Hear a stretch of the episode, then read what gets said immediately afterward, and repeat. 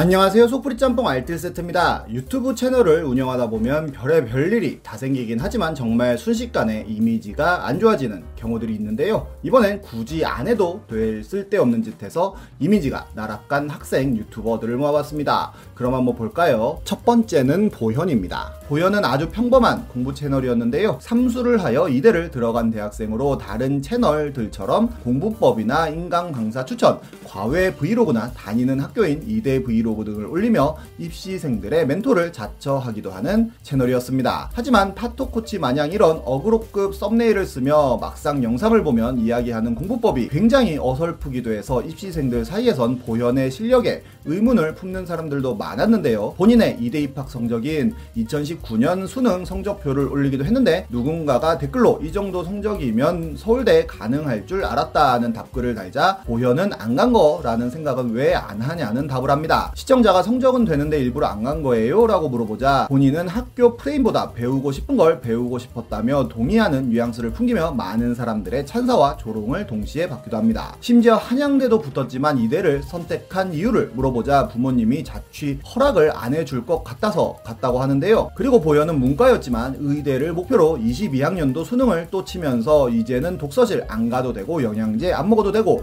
강의 안 봐도 된다며 엄청난 노력을 했음을 어필하기도 합니다. 시험 당일에 본인이 국어와 수학에서 96점을 받았다며 가채점표를 올렸는데 수학에서 가장 쉬운 문제 중 하나였던 21번 한 문제만 틀린 점이 이상했는데요. 그렇게 주작 논란도 있었지만 수험표 가채점인데 이걸 안 믿으면 어떡하냐는 주장이 함께 하였고 결국 보현은 성적 증명서를 공개하는데 한국사만 2등급이고 다른 과목들은 전부 1등급인 성적표였습니다. 그런데 여기서 보현은 문서 확인 번호를 지우지 않고 올리는 실수를 범하는데요. 이를 캐치한 한 포만한 유저가 해당 번호로 검증을 해보니 4등급이 수두룩 빽빽한 성적표가 나오면서 성적 위조가 확인됩니다. 여기서 빨리 사과했다 면 한 유튜버가 조금 돋보이고 싶어 허세를 부린 것 정도로 끝날 수도 있었는데요. 보현은 명예훼손, 모욕죄로 다 들어간다는 말까지 올리며 더 어그로를 끌었고 게다가 과외생을 모집한다고 올려 큰 논란이 됩니다. 1등급 근처에도 못 간 성적으로 과목당 70만원의 과외비를 받겠다고 한 건데요. 유튜브를 통해 인지도를 올려 만약 정말로 저런 과외비를 받았다면 경력 위조의 사기죄가 될 수도 있는 상황이었습니다. 실제로 보현이 올린 과외 스케줄표를 보면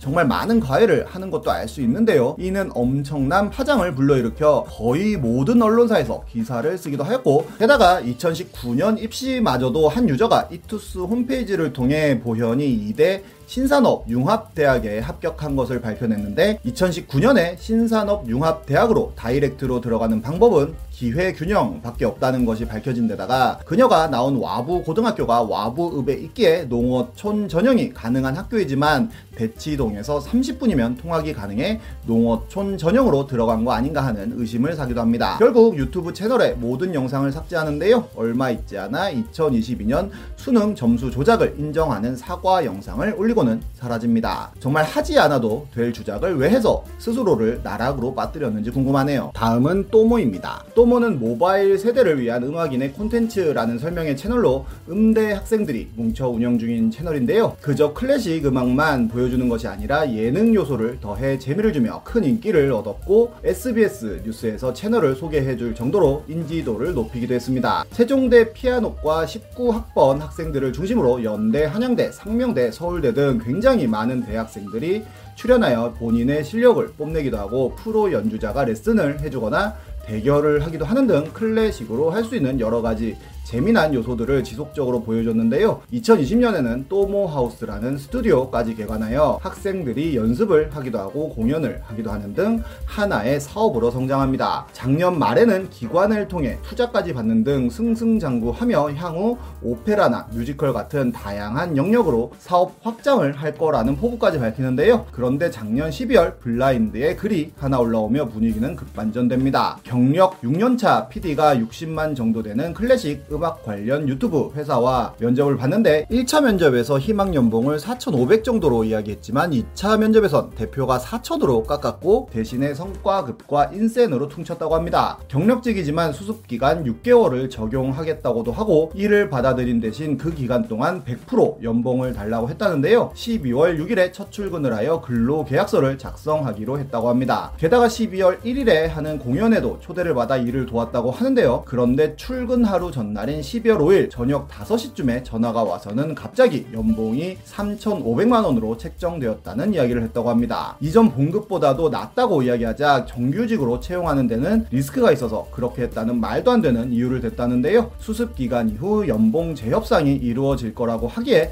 그렇다면 그 조항을 계약서에 넣어달라고 했고 나중에 전화가 와서는 그런 조항을 넣을 수는 없으며 업계 초봉 기준으로 책정했다는 이야기를 했다고 합니다. 경력 6년차를 갑자기 신입으로 만들어 버린 건데요. 그렇게 전화를 끊었는데 다시 대표에게 전화가 와서는 회사는 수습 기간 동안 사원을 해고할 수 있는 권리가 있고 입사하기도 전에 협상의 주도권을 쥐려고 하는 걸 보니 회사로 보지 않는 것 같다는 이야기를 하는 등 협박 아닌 협박을 했고 2차 면접에서 4천만 원의 연봉을 제시한 건 역시도 글쓴이의 반응을 보기 위해서였다고 합니다. 심지어 왜 출근 전날 통보했냐고 물어보니 출근한 후에 이야기할까 했는데 그러면 기분이 상할까봐 일부러 하루 전날 이야기했다는 생각할수록 화나는 이야기까지 했다는데요. 심지어 어차피 그 회사에서 처음 근무하는 것이기 때문에 초봉 기준으로 책정을 했다는 생각할수록 더 화나는 이야기까지 했다고 합니다. 결국 원성은 높아졌고 입사는 취소했으며 이것저것 입사 후 할 것 들을 아이디어 노트에 메모했던 본인이 바보처럼 느껴진다며 글은 마무리됩니다. 대학생이라 잘 몰라서 그렇다 쳐도 친구끼리도 이랬다가는 손절당하기 딱 좋을 텐데요. 이 글이 굉장히 유명해지고 해당 채널이 또모인 것도 금방 알려졌는데 갑자기 블라인드에 이 글이 삭제됩니다. 글쓴이는 FM 코리아의 글을 그대로 복사해서 다시 올렸고 더 빠른 속도로 해당 소식은 알려지게 됩니다. 결국 또모의 대표는 블라인드에 사과문을 올렸는데요. 제대로 알지 못하고 채용을 하다 보니 실수를 하였고 입사 지원자와 만나 진심으로 사과를 할 예정이라는 글이었습니다.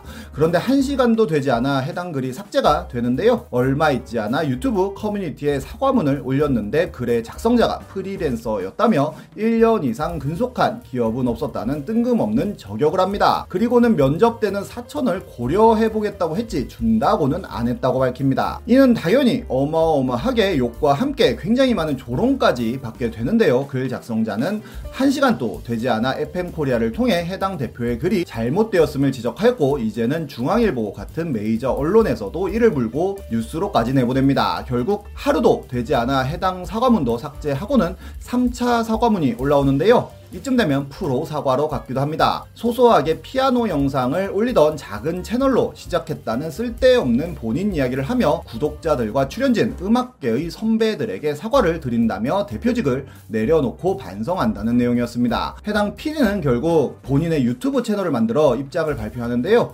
정신과를 다녀와서 약을 먹고 있고 3차 사과문이 올라온 지 얼마 있지 않아 사과 메일을 받았는데 찾아서 얼굴 보고 보상을 하고 싶다는 내용이었다고 합니다. 하지만 그는 이렇게 사과할 줄 아는 사람이 왜 본인의 경력을 속여서 공개하는 등의 행위를 했는지 궁금해했고 사과 전화도 받았지만 목소리만 들어도 트라우마가 올라온다는 내용이었습니다. 결국 또모는 영상을 통해 다시 한번 사과문을 올리는데요. 보통 사과문을 영상으로 올릴 때 쓰는 국룰 스타일이 있긴 하지만 이들은 그저 텍스트로만 이루어진 영상을 제작하고 노무사한테 물어봤더니 이런 게 잘못되었더라 는 식으로 이야기하자 다시 한번 욕을 먹으며 더 나락으로 떨어지고는 이후로 영상을 업로드하지 못하고 있습니다. 신입사원을 뽑으며 경력을 요구하는 회사에 대해 젊은이들이 조롱하곤 했는데 대학생이 이럴 거라고는 저도 생각지도 못했었는데요. 이에 대해 로통뉴스에서 변호사들이 불법인지에 대한 의견을 낸 적이 있는데 구두 약속도 약속이므로 근로계약서를 쓰기 전이라도 일방적으로 연봉을 삭감한 건 위법이라는 내용이었습니다. 심지어 근로기준법에 따라 손해배상 청구도 가능하다고 하네요.